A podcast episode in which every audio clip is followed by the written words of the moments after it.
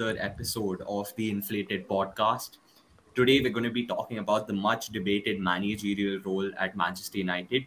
I don't think there's going to be much scope for that debate since the current manager, Ole Gunnar Solskjaer, seems to be facing the sack. With me today is my good friend Akil, who is... Hey, guys. Yeah. So, how are you, Akil? How have you been, man? Well, to be honest, a little bit depressed because... Nah, fuck it, man. Like, I think I've told you only times, like, I don't care if we get relegated, I'm going to be all in for life. Yeah. We'll come to like what your view of it is, but let me just update everyone on what the current situation is in the news. So about yesterday, from United side, there's nothing coming out about the manager, which is not exactly a good sign because usually you'd expect them to put something out backing the manager. So yesterday, I think basically the Italian press are saying that Conte is already holding talks with United, while the some of the British press, such as... I think big sources like the Athletic, then even Fabrizio, they also have tweeted about that. Exactly, yeah. So, basically there's varying opinion.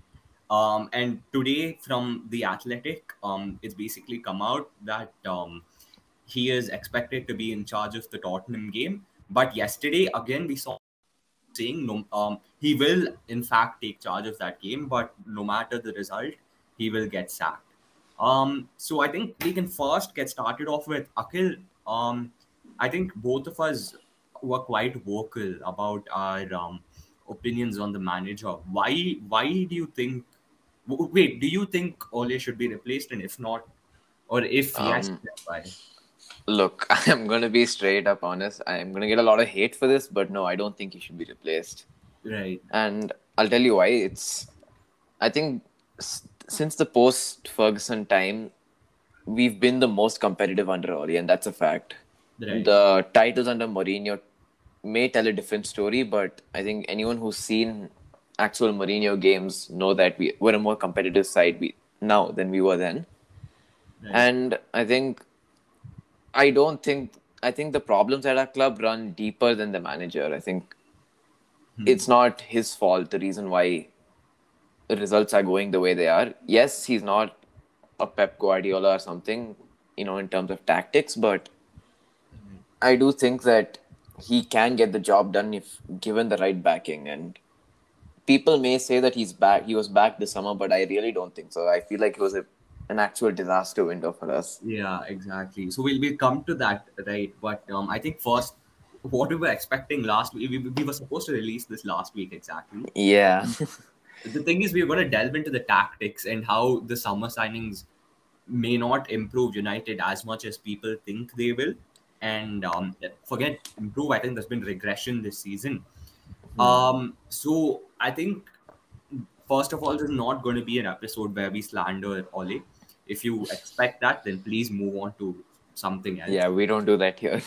Yeah. So, describing me and Akil, we're very typical, back the manager type of fans. And me personally, right, I get that silverware is extremely important in a competitive sport.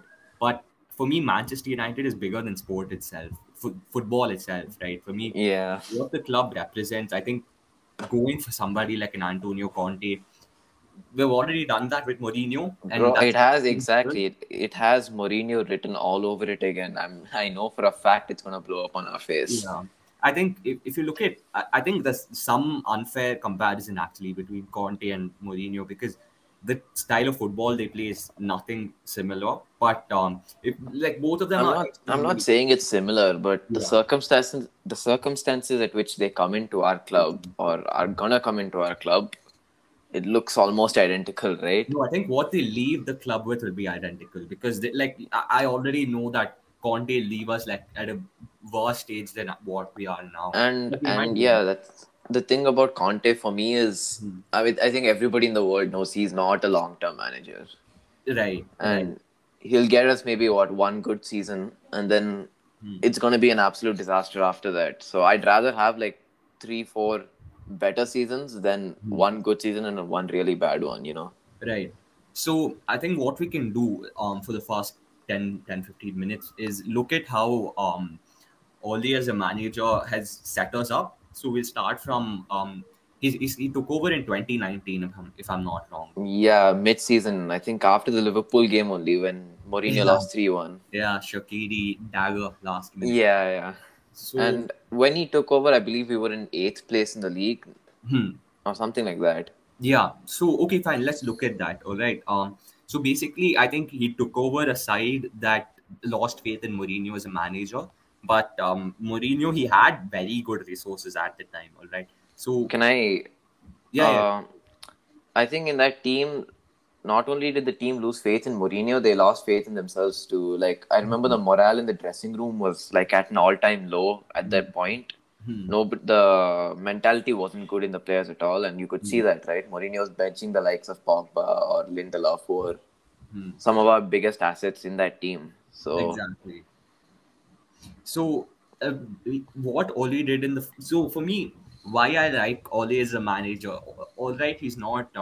he's not very tactically set in his ways, but I like that fluidity in a manager because what he basically does is he picks a team that he sees has the most balance with regards to that match day, and he does look at the opponent and he picks a side based on that opponent and not necessarily picks a match day squad. I don't see how altering your team and tactics for an individual opponent is a bad thing. I know many people do consider it, but I've just never understood that. Right. That logic.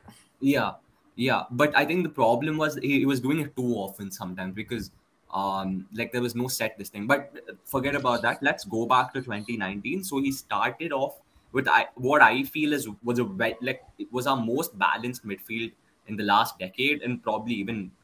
Going up to now. So we had Matic in the sitting role. We had Herrera as a box-to-box, as a shuttler almost. And we had Pogba at number 10. We'll obviously touch upon individuals later on in the episode. But I think, Akil, if you remember that season, we did extremely well. And then we had... Exactly. If I'm not wrong, he went on like a 25-game unbeaten streak or something like that. Yeah, yeah. And then we even had that comeback against PSG in the Champions League. And then it felt like it all went because we really had like too many injuries to deal with. And he deserved a contract at the time of PSG, but Woodward promised to give him that contract only after the summer. And maybe if they waited, we would have brought in someone like a Pochettino at that time. But forgetting that, we then went on to the 2020 season. Was it 2020? Yeah, it was. I believe the season we finished third, right? Correct. That season we finished third. So we started off. No, it was 2019. Sorry. Whatever it is. The years are too confusing, man. Bro, this pandemic is really screwed it up. So yeah. The summer signings were Maguire, James and Bissaka. Yeah. So, and I believe in January we got Bruno. Yeah. So, yeah. What happened is the start of that season, I remember, was terrible. Like, we beat Chelsea and all initially. Yeah, we got the first, I think the season opener was a 4-0 win against Chelsea, and then we lost two games or something like that. Yeah. Against Palace or someone. I don't remember. Yeah. And then we went to December, and then it all went to shit. And then I remember in January, we had a result against Burnley. It's very vivid. Because That was when I think the masses started this whole Ollie out trend, after that Burnley game. Exactly. I remember that setup also. We had Brandon Williams starting that game. Yeah. We had obviously Anthony. Rashford or Martial were out that time. Yeah, I think Rashi was... No, I think Martial was in. Oh, yeah. It was Martial out. And obviously, in January, in the latter stages, we ended up buying both Bruno Fernandes and Igalo. Then we had, I think, two games before the before the pandemic hit. And then this is where the two games were, I believe, Watford and City. We beat City at Old Trafford, and Watford we got a 3-1 win. Yeah, exactly. The first game after the pandemic, right?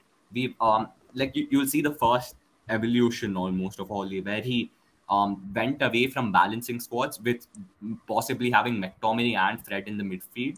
He then shifted. He realized that to catch up, to get into fourth place, he has to pick up, not only does he have to pick up points, he needs to do it by a huge goal difference. Luckily, post the pandemic, our fixtures were kind, actually. So we went I believe apart from the Tottenham game, it was fairly easy. Exactly. Yeah, yeah. And then the Tottenham game also, we just drew. We just drew. And then I do think we were the better side in that game. We deserved a win, but that's a different story. Bergwijn sat down Maguire. He sat down Maguire, but I think Bruno was creating some excellent chances that game. Peak Bruno that was. And then, you know, we played some, we played very good football, right? Against Bournemouth. And I remember... The 5-2, I remember that Bournemouth game. Exactly. I think you can use that as the precedent where we played Rashford, Martial, Greenwood. We played this. It was a very recognizable mid-block. We knew that we're not going to press. So what we did is we tried covering up as much spaces as we could. We play Pogba and Bruno such that Pogba has a bit more license to get forward. And Matic basically breaks. He just breaks our play and just cuts down. Like he intercepts the ball quite frequently. Basically. Yeah. And but then what we realized then is for me, Matic was done in 2019 only. Exactly. His last peak contribution, I would say, was that season only. After that, it was a gradual decline. Like the smaller teams. If you remember, we played Chelsea in the FA Cup. Yeah, in the semis, right? Against. Exactly. Yeah. And we were that was probably the only good team we faced. And then you could see how poor defensively we were. And many people attributed it to players like Lindelof and Maguire. While they were actually, I find that very, I feel like I'm just going to call them out. I find that very deluded. The people who call out Maguire and Lindelof for that. Exactly. Because essentially, we have the same problem today and we're expecting the centre-backs to do things that we don't expect centre-backs to do normally. Exactly. And then last year, we finished second, right? And, you know, talk about bad football. I actually think we played some of our worst football last year against the likes of West Bromwich Albion. I remember a win we got 1-0 with a, I think it was a Bruno penalty. I think a lot of games for that matter, we nicked results in. It's not like we dominated the team or anything. Exactly. And then we had this Pogba screamer face where he scored against West Ham from some far range. And then, I remember that. And then Burnley also, we were really getting points, but then we were getting away with it almost, I felt. And that is where only the balancer came back, right? And even with that, we were struggling with results because what basically happened is we couldn't create enough chances with that. It's a very balanced midfield, but it doesn't create chances, right? Exactly. I'm going to ask you this. Would you put Bruno as the player in that midfield, or would you put him as a striker only because of... Yeah, I think last year was quite evident that he was a number 10. But then if you look at it this year, I think we'll come to this when we're analysing this year. Sure. So, cool. Okay, I think we can just get started off with this year then. That summer signings, bro. Donny, Telles, Cavani, Ahmad Pelistri. I find that to be, apart from maybe Cavani, I find that to be the most useless summer ever. Bro, other than that first transfer window, I don't think we've had even though we spent so much money, I genuinely don't know where it's gone towards the squad. It's gone to the wrong players. Like, our biggest need was, I think, a new midfielder, obviously. Yeah. And we went and got Ronaldo, which... Yeah. Okay, yeah. That was just for, I think, nostalgia and stuff. It doesn't really... I'm not really sure why they got him, but it is what it is.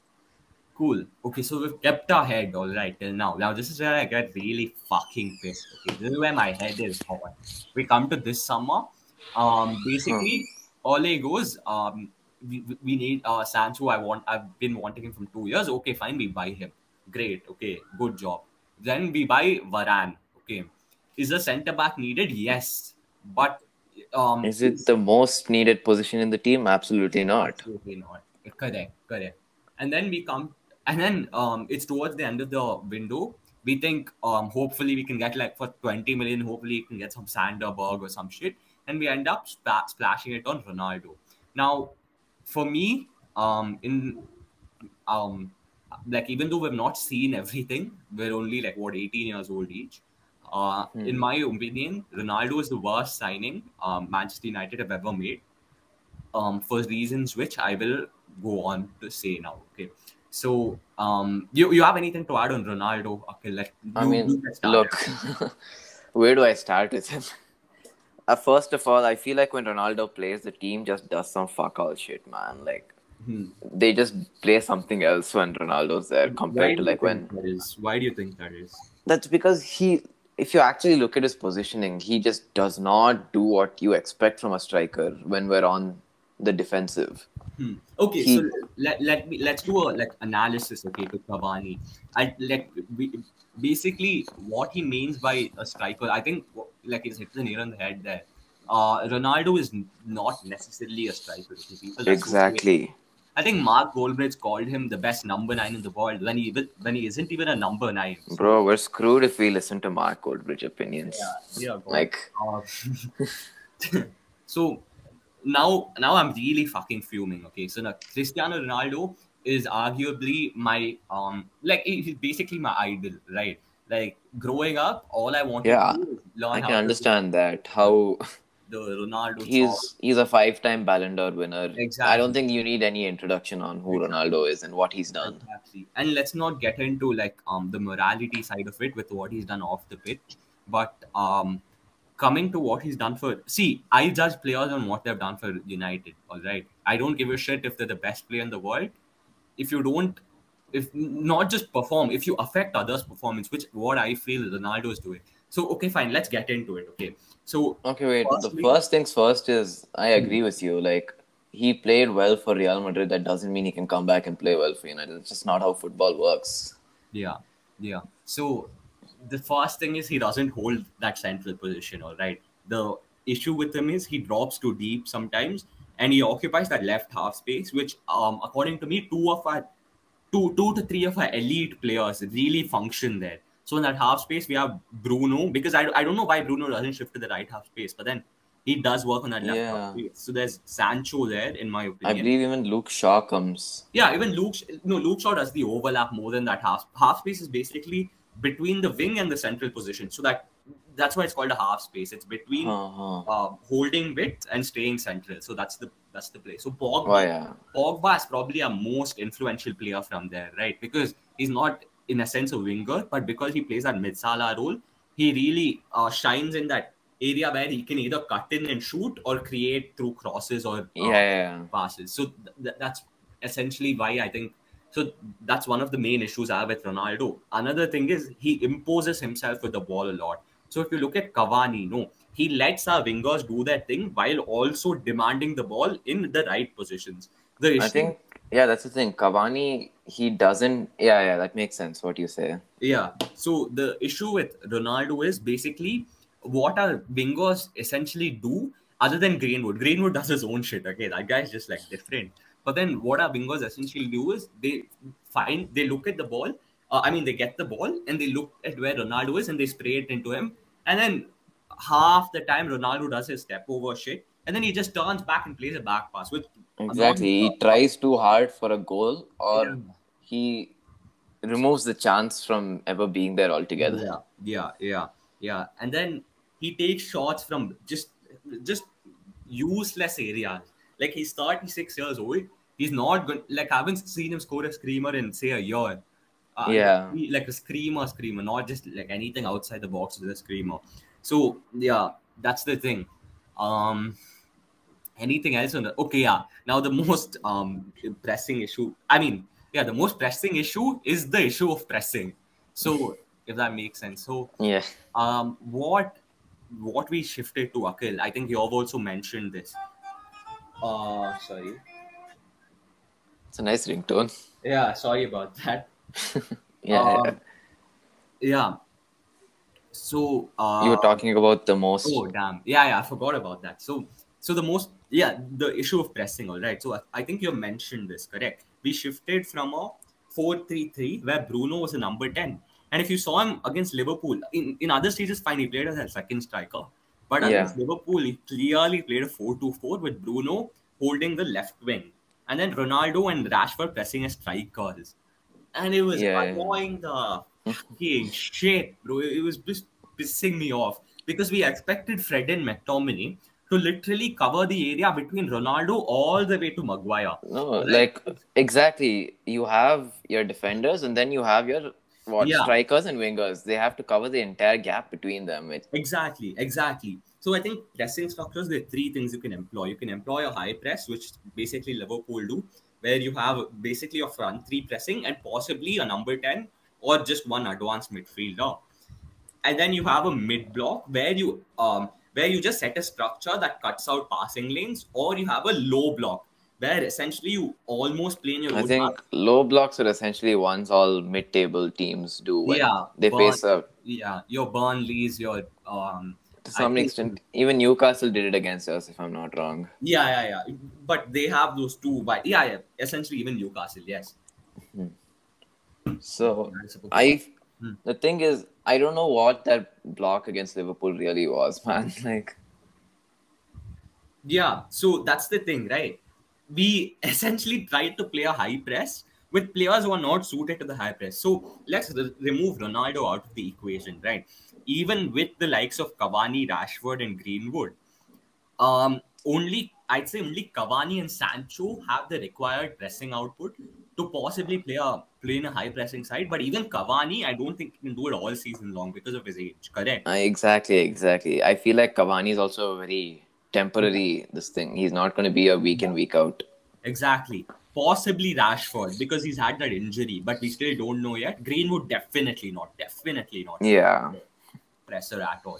So, the thing is, people think you have to play a high press, a high tempo to win football games and control football games, but you can employ a mid-block, okay, which we essentially did for the most of last season, not fully last season, because it was a bit haphazard with Bruno. But this year, it's completely gone to shit. We've played a 4-2-4, which I don't understand, out of possession.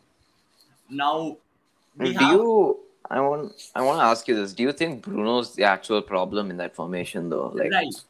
Right. I think Bruno, the thing is, he has extremely good work rate. All right. He has good work rate, and I love the chances he creates, man. I'm not going to say he's a KDB or anything, but I think he does the job. Bro, he's brilliant. But your issues with he basically, even when we try to play a mid-block, okay, there are some situations where I feel Bruno, sometimes what he does is, there were two passing options, okay, for Liverpool. The keeper had two passing options, but still he pressed the keeper. So it annoys me because what he does sometimes is he breaks the pressing structure. When we're trying to employ a mid-block, he still goes and high presses because that's the kind he likes, that high-intensity style of play. And I think that's an issue with coaching and not necessarily Bruno, because if you tell him not to do it and if he still persists to do it, bench him. Okay, that's the only option. So, but do you think, I don't understand how you would blame the coaching for that though, because if you're trying a mid-block. I'm telling you it's coaching. This, I don't blame Ole for much, but that is coaching, okay? So, you have to instruct him to not... So, what basically happened? Alisson had the ball. He had two passing options. I think it was... who are the two centre-backs? Konate and Vivino. Yeah. He presses the keeper when there are two passing options, which you never do, because one passing option... That opens up a gap in the... Exactly. So, the issue is he presses, okay? And then on seeing that reaction, McTominay and possibly Van Bissaka on that right-hand side see that pressing 2 seconds late. And when they shift up, another gap is created behind the field. And when Van Bissaka is the only player in that back foot with very good recovery pace, that becomes an issue. Exactly. You can't... That's the thing. That again, the people who take fall for that are the centre-backs, even though they shouldn't. Exactly. Now let's come to our build-up issues, okay? This is extremely basic. Now, what you usually do in build-up is, for me, my personal favorite style of build-up play is you have three at the back. You possibly play, so it's a 3-2. It's a 3-2. So one of the fullbacks play as a... Okay, fine. Yeah, exactly. So one of the fullbacks plays as as an auxiliary centre-back, where basically, for us, it'll be Van-Bissaka on the right. Now, what we've been doing is we've been playing two at the back for circulating possession. And we've had McTominay and Fred. One of them will usually tend to be a little more advanced, while one sits. But what if we played two centre-backs in the back and play someone like a McTominay as like an inverted CB and let both the wingers push up? Right. Now, the issue with that is we actually ended up doing this against, I think it was Sevilla. No, who did we play in the Villarreal? Correct. Oh, yeah. So, what usually happens is their whole team covered our left-hand side, which is basically our mandate for ball progression. So, Luke Shaw and Maguire are basically our main progressors off the ball. And we end up playing a lot on the left-hand side. A lot of our creation comes from that left-hand side. Yeah. Then our right-hand side is basically goes to shit. So what they did is they isolated Bissaka, basically. They just gave him time on the ball because they know he's not good enough on the ball to do anything with it. And he doesn't have the ability to create chances from that side. He's actually very good. Like, he keeps the ball quite well, but then he doesn't have that final ball, which I think is extreme. I don't know. I'm not sure if it's like football IQ or whatever, but I feel like he makes the wrong decisions a lot of times. On the ball or off? On the ball. Right. Yeah, I think that's why Ole was looking at Trippier, and I didn't really mind that 20 million because it would have actually improved our team a lot more than what some. I'd rather spend it on Trippier than Ronaldo. Yeah, exactly. Now, coming to one of the main issues I had with Solskjaer is he bought Sancho because, one, we needed a different... if we're not playing Pogba. Pogba and Sancho are essentially the same type of creators. Now, Bruno... Okay, I want to talk about Sancho, actually. Right. I feel like he's getting a lot of unaccounted hate. Right. For no reason. It's because... people just look at his record, they look at his goals and assists, they're like, oh no, yeah, he's a flop. But he actually makes some really good runs on that left-hand side. Yeah, but for me, I think if he has a future, it has to be on that right-hand side because we're desperate for a creator there. Yeah. I think impact-wise, like, have you? I'll ask you a question. Have you, in the limited minutes both of them have played, even though Sancho has played more, have you been more impressed with Ahmad on the right wing or Sancho on the possibly left wing? Yeah, left wing. I mean, look, I think Sancho's gonna stand out more because, like you said, we like creating more chances on the left-hand side. Right. And obviously, he will have the support of the likes of a Luke Shaw who's making overlaps. He'll have a Pogba there. He'll have a Bruno there. And even sometimes Ronaldo there, so... Sometimes he's all the time on that fucking left wing, bro. Yeah, so I think due to that reason, it looks more to me like Sancho's the more impressive player. But that could change if all these players would actually stay central or go to the right-hand side to create chances. Yeah, so what I would essentially want is, this is what I would do, okay? So I'd play...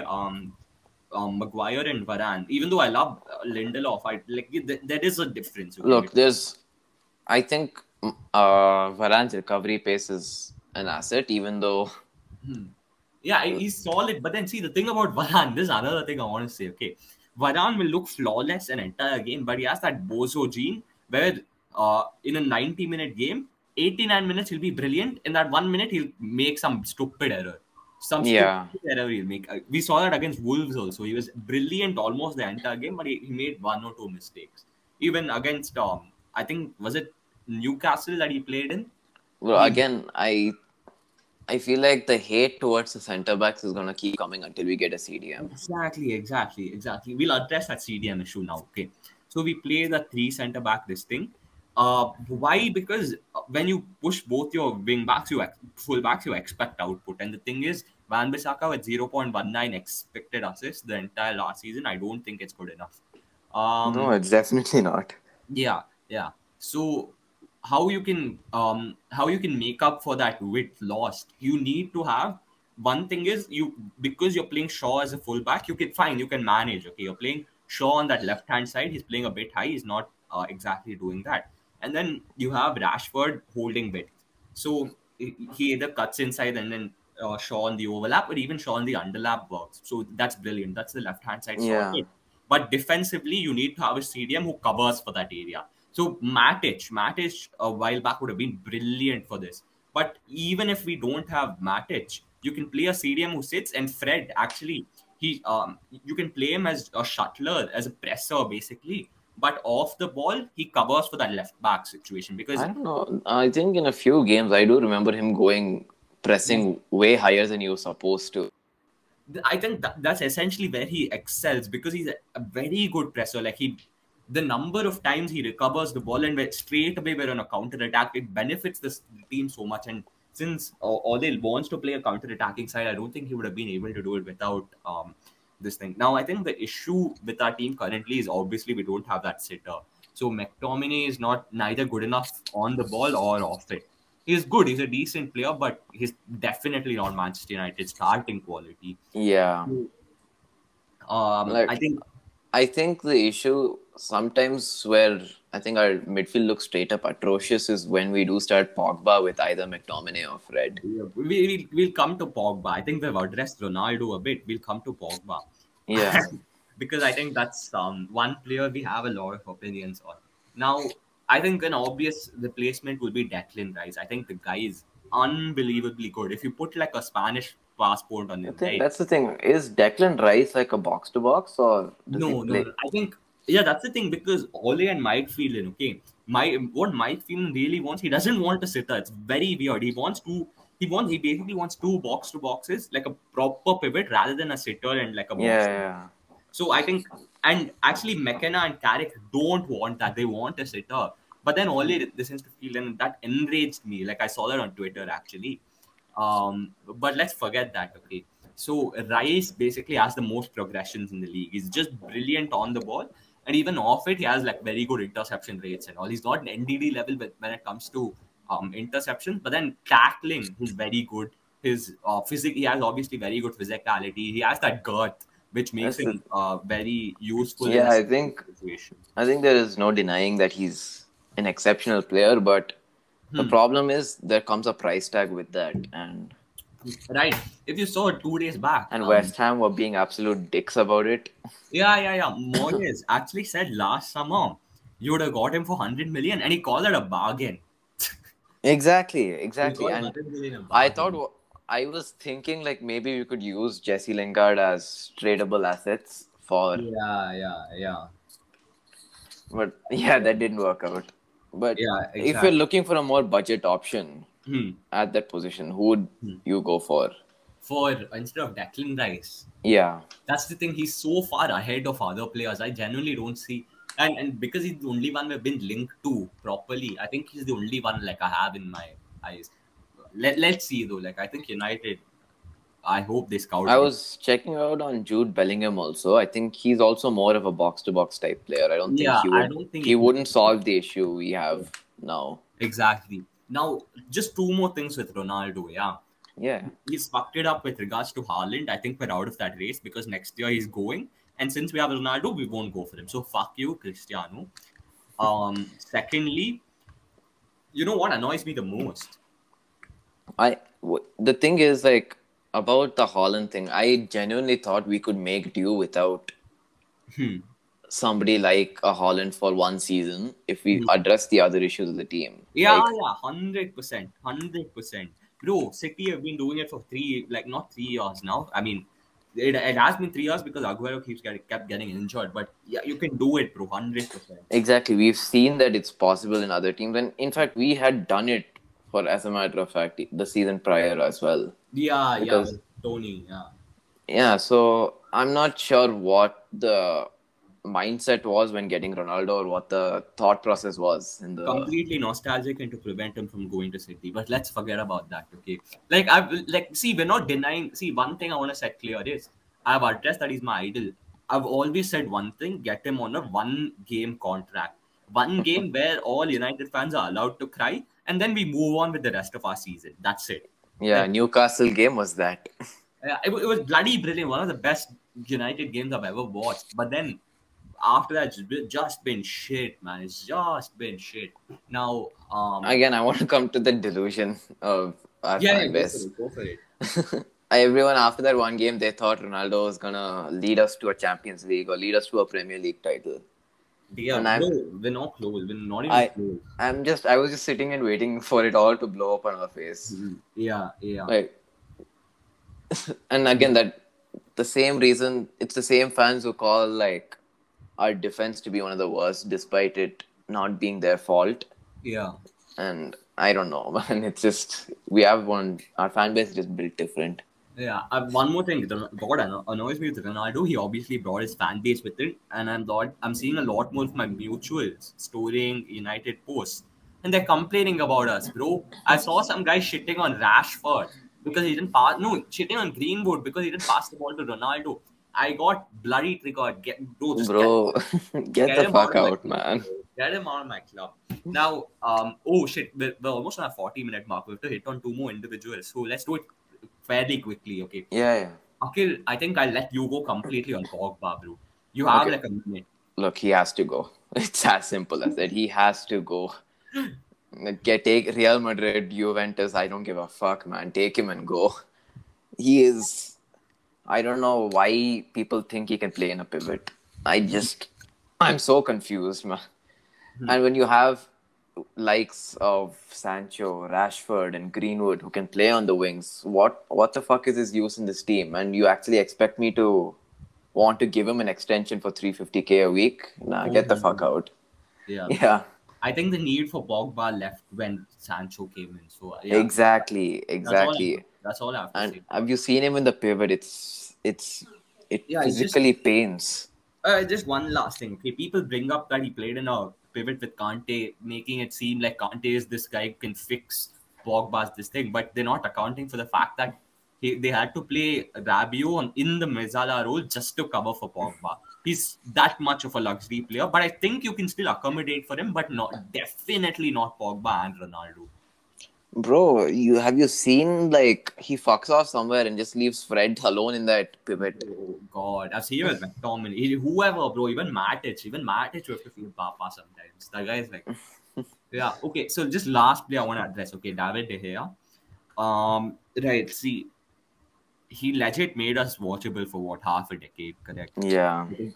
He's always going to have my respect, man. Bro, like, he legit has my heart, okay? 2015, 2017, some of the best goalkeeper. Like, low block, I think he's the best.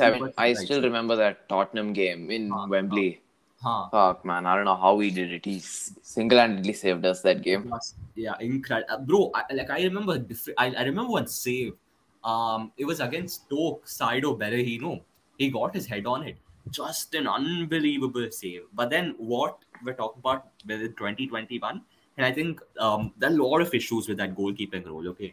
Now, I'll bring up some stats. But before that, I'll say something. He makes normal saves. Okay. He makes normal saves. But then because he has some weird ability to make normal saves look like great saves. Okay. Because he's doing it in some weird way. And then people will go, oh, what a save. But it's actually a routine save if you think about it.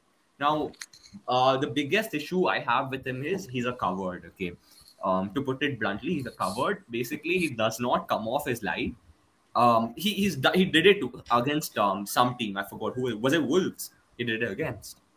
Did what? He did it against Wolves. Just come off his line or something for a ball. Forget that, okay? I don't remember, actually. Yeah, he does it only when it's extremely obvious and it doesn't help us, okay? When you're standing on that line just waiting for the ball to come at you, it makes it so much harder for your defenders.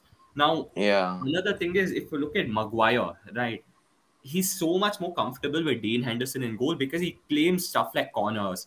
If you look at De Gea, he has one high claim all season. It's absolutely horrendous, bro. Just horrendous. Now, that's the thing, but do you actually think Dean Henderson would be the man to... I'm not saying that, okay? Dean Henderson is an upgrade, but he's definitely not the solution. I think... Exactly. I find Dean Henderson also to be like... He's a good keeper, no doubt, but he's not going to be the keeper who takes us over the line. Yeah. So, with regards to goalkeeper cross-topping and sweeping performance, David De Gea ranks second last, only to Hugo Lloris in the Premier League. And in non-shot-stopping performance, David De Gea ranks last. So in other than shot-stopping, he ranks last. And even in shot-stopping, he ranks only third. So it's not that big of a this thing that it's not a net positive, basically, for us. Yeah. So he asked. There's more bad than good in. Yeah. Because see, if we have to play a high press, okay, everyone thinks we want to play a high press. We want our defenders to play a high line. Sorry, not a high press. You need to have a keeper that covers that space between them when the ball comes over the top. I'll bring into this thing, the Salah goal. Okay, the ball was misplayed by Rashford. Tons of space. Okay, any other keeper would have claimed that, but then De Gea stays on his line. Didn't. He stays on his line. Yeah. Granted, he makes the save. He's like bloody Ronaldo. Both of them are firemen who put out their own fires. Even against Villarreal, Ronaldo does fuck all game. He gets one ball, he puts it in 5. Great job. Okay, but both of them are done out here. I'm telling you. I hate how Ronaldo gets the end though for that. Bro, bloody hell. It pisses me off. The Telles goal was beautiful, man. Oh, okay. Bro, that Telles goal is just...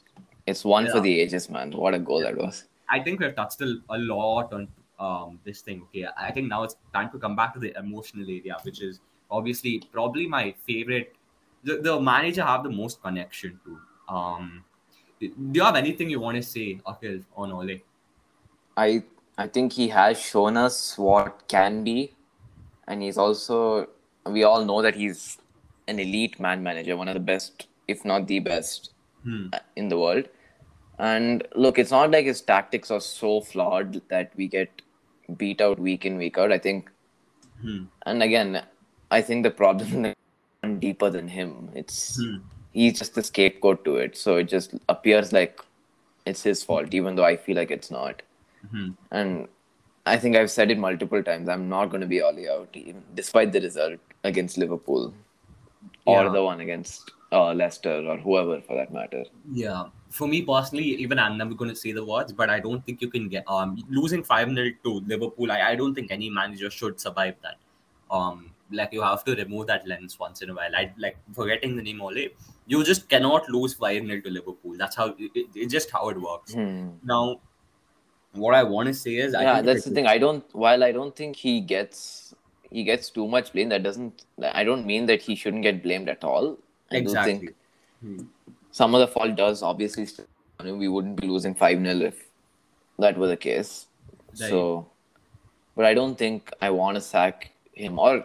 For that matter, you know what? I don't want to sack anyone mid-season, man. Has it ever fucking worked out? Except for maybe Tuchel at Chelsea. It's just never worked out. Right. We will come to that, okay, which managers you think will replace him. But I want to just say like a massive thank you to Ole because he's made me follow United in almost every game. I didn't care which team he put out there. As long as Ole was at the helm, I was going to watch it. And... You've seen him start Phil Jones and all, bro. Bro, it's been terrific. What like some of the best moments as a fan has come under him. Like that's what I said. Like United are glory. Regardless of what he does, he's gonna still go down as a legend of this club. And look, he has my respect not only for what he's done as a player, but for what he's done as a manager too.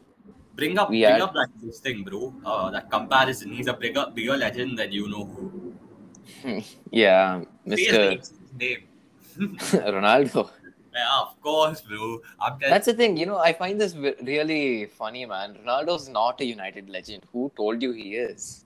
He's a Real Madrid legend, and I'll give him credit for that. His best days were at Real Madrid, and I don't know why people expect him to play United now. Yeah, I don't want to slander him so much, but then I don't know if he's a legend or not, because I don't know what goes into that. But Ole is 100% a bigger legend than bro. Ole's won the 99 Champions League goal. That itself was bloody brilliant, man. Like, bro, that's the biggest goal in our club's history, like low key. Yeah, but so do you want to talk about? No, bro. Like, we have to spend some time on Ole, man. I don't think we've done him enough. Yeah, we're not doing him justice. Yeah, exactly. We're not doing him justice. Sorry, bro. For me, the guy, like every press conference, okay? Like, the guy is fucking Shakespeare with his words, bro. Like, you should hear this. Like, 2 years, you should just go to United Report's timeline and see the shit he came out with in press conferences. Bro, like, I'm put out a tweet. He knows how to talk. Bro, he's a bloody brilliant, bro. Now, he would actually, he would be getting pressure from all sides, and he'll still end up giving some life advice in his press conferences. Some mad. Exactly. He's so calm about the way he does his thing, you know? Yeah, exactly.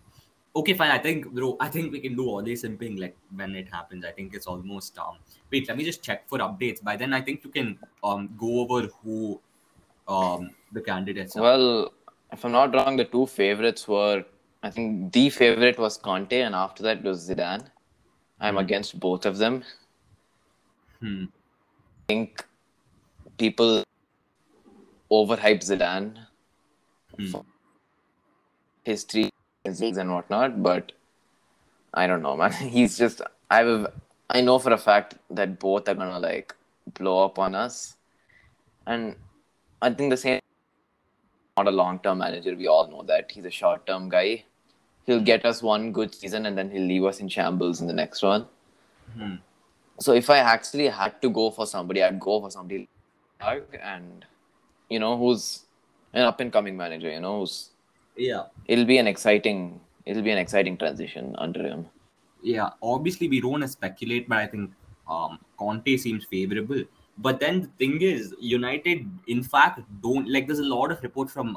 I'd say Paul Hurst is an extremely credible journalist who said United, you know, the type of manager-wise, not necessarily their play style.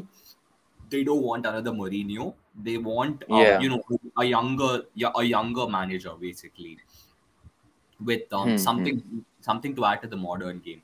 I think, bro, it's pointless analyzing how Conte sets his team up and shit. So I think we can just go over one last point, okay? So I think you'll agree with me by saying that Solskjaer put his, like, whatever happens, these player FCs, okay, Pogba FC, Martial FC, Ronaldo FC, whatever they want, they can say anything, but they can't say Solskjaer hasn't given this player a chance, because no matter how bad they were, he's stuck by every single bloody one of them. And if you see the shit that's come out from these players, I feel like fucking crying, bro. That's one last thing. Exactly. I was so fucking furious yesterday when I saw a tweet, I think. It said that the dressing room has come to acknowledge the fact that they want a new manager or something like that it was. Yeah. And I'm just like, oh, these fucking bastards, man. Bro, there was shit from every single player. You could know, some of them you knew, okay? You just know which players. If you want me to name drop, I'll say the players who had his back were Maguire, Shaw, Fred, and McTominay, who basically owe their careers to him. And then replaced by De Gea, Pogba, Martial, players who have a lot of, they have a lot of cash in the bank with our fan base, but haven't been up to the standards. I feel like the first four names you said, those were people who would 100% back Oli. Yeah. And I was thinking maybe even Bruno might back him. I'm not too sure about that either. No, I think last week only Bruno came out with something saying even the coaching staff need to improve their tactics and shit. So I think Bruno would have... I mean, to be fair, he does have a supporting cast all he have. Like, I can fucking do a better job. Yeah, so first, like, there's three reasons, okay, according to me, why he doesn't... he most probably will not continue as Manchester United manager, even though I desperately want him to. One is putting faith in the wrong players. I think the Liverpool result on its own was the nail in the coffin.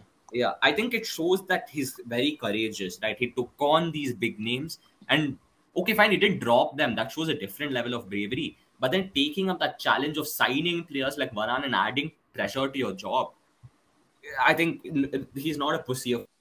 That's the first thing. So he put his thing in the wrong man, on the wrong players. Secondly is backroom staff. Okay, he admitted that he was not the one doing the tactics, so his backroom staff is clearly not up to the level, and maybe not, but he didn't take advice from the right people, in my opinion, because it came out that, I remember even about that whole sitting midfielder and a box to box one. Exactly. So Yeah, go ahead. So, yeah, I do agree. Like, it's not like Ollie's supposed to be on...